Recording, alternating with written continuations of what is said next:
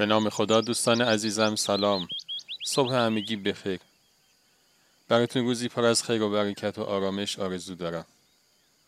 داستانه که امروز عنوانش هست نعمت نقطه ضعف. که دوست خوبمون آقا رسول عزیز اون رو روایت کردند. از شما دعوت می‌کنم این داستان رو با هم بشنوید.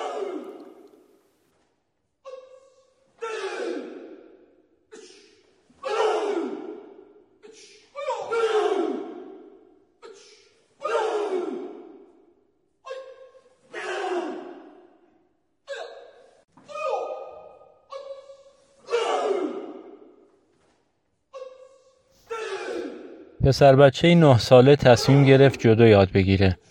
پسر دست چپش رو در یک حادثه از دست داده بود ولی جدو رو خیلی دوست داشت به همین دلیل پدرش اون رو نزد استاد ژاپنی برد و از اون خواست تا به پسرش تعلیم بده.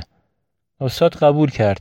سه ماه گذشت اما پسر نمی‌دونست چرا استاد در این مدت فقط یک فن را به اون یاد میده. یک روز پیش استاد رفت و با ادای احترام به اون گفت استاد ببخشید چرا به من فنون بیشتری رو یاد نمی‌دید؟ استاد لبخندی زد و گفت همین یک حرکت برای تو کافیه. پسر جوابش رو نگرفت ولی باز به تمریناتش ادامه داد. چند ماه بعد استاد پسر رو برای اولین بار به مسابقه برد. در اولین مسابقه پسر برنده شد. پدر مادرش از این پیروزی خیلی شاد بودند و به شدت تشویقش می‌کردند. پسر در دور دوم و سوم هم برنده شد تا به مرحله نهایی رسید. در این مرحله حریف اون یک پسر قوی هیکل بود که همه رو با یک ضربه شکست داده بود. پسر می ترسید با اون روبرو بشه ولی استاد به اون اطمینان داد که برنده خواهد شد. مسابقه آغاز شد و حریف یک ضربه محکم به پسر زد و پسر رو نقش زمین کرد. داور دستور قطع مسابقه را داد ولی استاد مخالفت کرد و گفت که باید مسابقه ادامه پیدا کنه.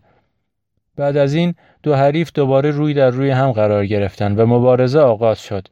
در یک لحظه حریف اشتباهی کرد و پسر با قدرت اون را به زمین کوبید و ضربه کرد.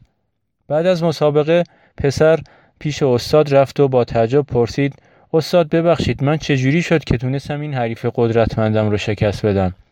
استاد با خونسردی گفت ضعف تو باعث پیروزیت شد وقتی تو اون فن همیشگی رو با قدرت روی حریفت انجام دادی تنها راه مقابله با تو این بود که دست چپ تو رو بگیره در حالی که تو دست چپ نداشتی. خب دوستان همیشه همراه. امیدوارم از شنیدن داستانه که امروز لذت برده باشید.